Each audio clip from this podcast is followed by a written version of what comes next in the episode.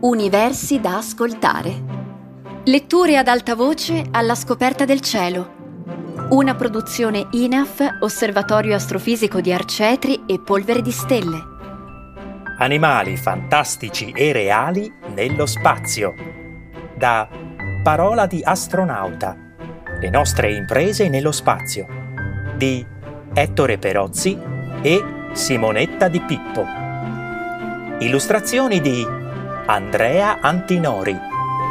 Lapis 2019. Voce narrante Francesco Fontani. Jules Verne era uno scrittore di professione specializzato in racconti fantastici.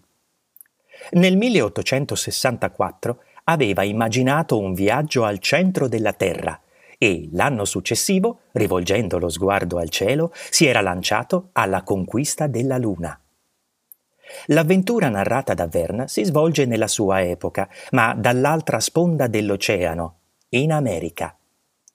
Laggiù alcuni esperti artiglieri si imbarcano in un progetto grandioso. Costruire un cannone così potente da sparare un proiettile fino alla Luna. Tutto è pronto quando giunge un telegramma da Parigi l'esploratore francese Michel Ardan si offre volontario per infilarsi dentro al proiettile e diventare così il primo astronauta. Due americani si propongono subito di accompagnarlo. Il primo fantastico equipaggio di esploratori spaziali è pronto alla partenza. Il romanzo Dalla Terra alla Luna ebbe un successo strepitoso che dura ancora oggi perché Verne era uno scrittore bravissimo ma anche un visionario. Nel suo libro si trovano delle analogie impressionanti con quello che poi è accaduto nella realtà. Il cannone era stato costruito in Florida, dove oggi si trova la base di lancio della NASA. La capsula che portò i primi uomini sulla Luna somigliava effettivamente a un enorme proiettile e anche nel romanzo gli equipaggi erano formati da tre persone. Non solo nel racconto di Verne partirono pure due cani e un gallo. Un'altra previsione azzeccata, perché i primi esseri viventi ad andare nello spazio non furono umani. Quando nel 1957 i russi lanciarono il primo satellite artificiale, lo Sputnik, una sfera di metallo da cui spuntavano quattro lunghe antenne per le comunicazioni radio, all'Istituto di Medicina Aeronautica di Mosca circolava il motto Il cane è il migliore amico del cosmonauta. Questo perché nessuno voleva rischiare di mandare degli uomini nello spazio prima di essere sicuri che riuscissero a tornare sani e salvi a terra. Lì, quindi, si allevavano e si addestravano dei cagnolini, anzi delle cagnoline, per studiare le reazioni del loro organismo quando venivano sottoposti alle accelerazioni fortissime dei lanci e alle condizioni di assenza di peso una volta in orbita. La prima ad andare nello spazio fu Laika, alla quale però non si poté garantire il ritorno. Il suo sacrificio commosse il mondo intero. Tre anni dopo, il 19 agosto 1960, i russi fecero le cose per bene.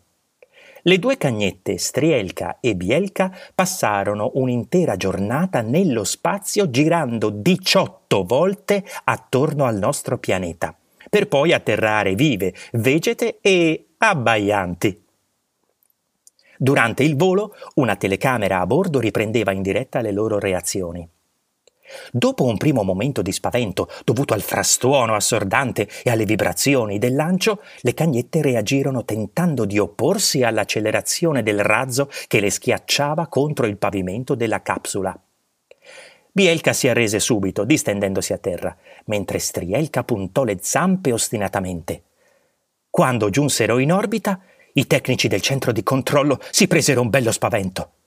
Le due cagnette galleggiavano nella cabina con le zampe e la testa abbandonate a se stesse. Erano morte. Un improvviso abbaio di Bielka fece tirare a tutti un sospiro di sollievo. Strielka la seguì subito dopo e furono quelli i primi suoni provenienti dallo spazio emessi da esseri viventi.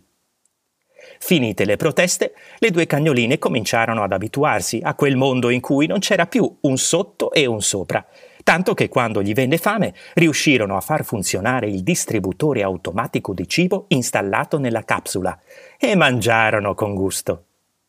I futuri cosmonauti esultarono davanti a quelle immagini. Allora si poteva davvero fare un giro nello spazio. Al ritorno, Strielka e Bielka vennero festeggiate da vere eroine e, come nelle migliori favole, sposarono dei simpatici cagnolini e vissero felici e contente insieme a uno stuolo di figli e nipoti. Dall'altra parte dell'oceano, gli americani avevano invece promosso astronauta uno scimpanzé. Si chiamava Ham, che in inglese vuol dire prosciutto, e volò a bordo di una delle prime capsule spaziali made in USA. Era stata scelta un'astroscimmia perché, viste le tante somiglianze con un essere umano, poteva eseguire dei compiti come tirare leve e spingere pulsanti.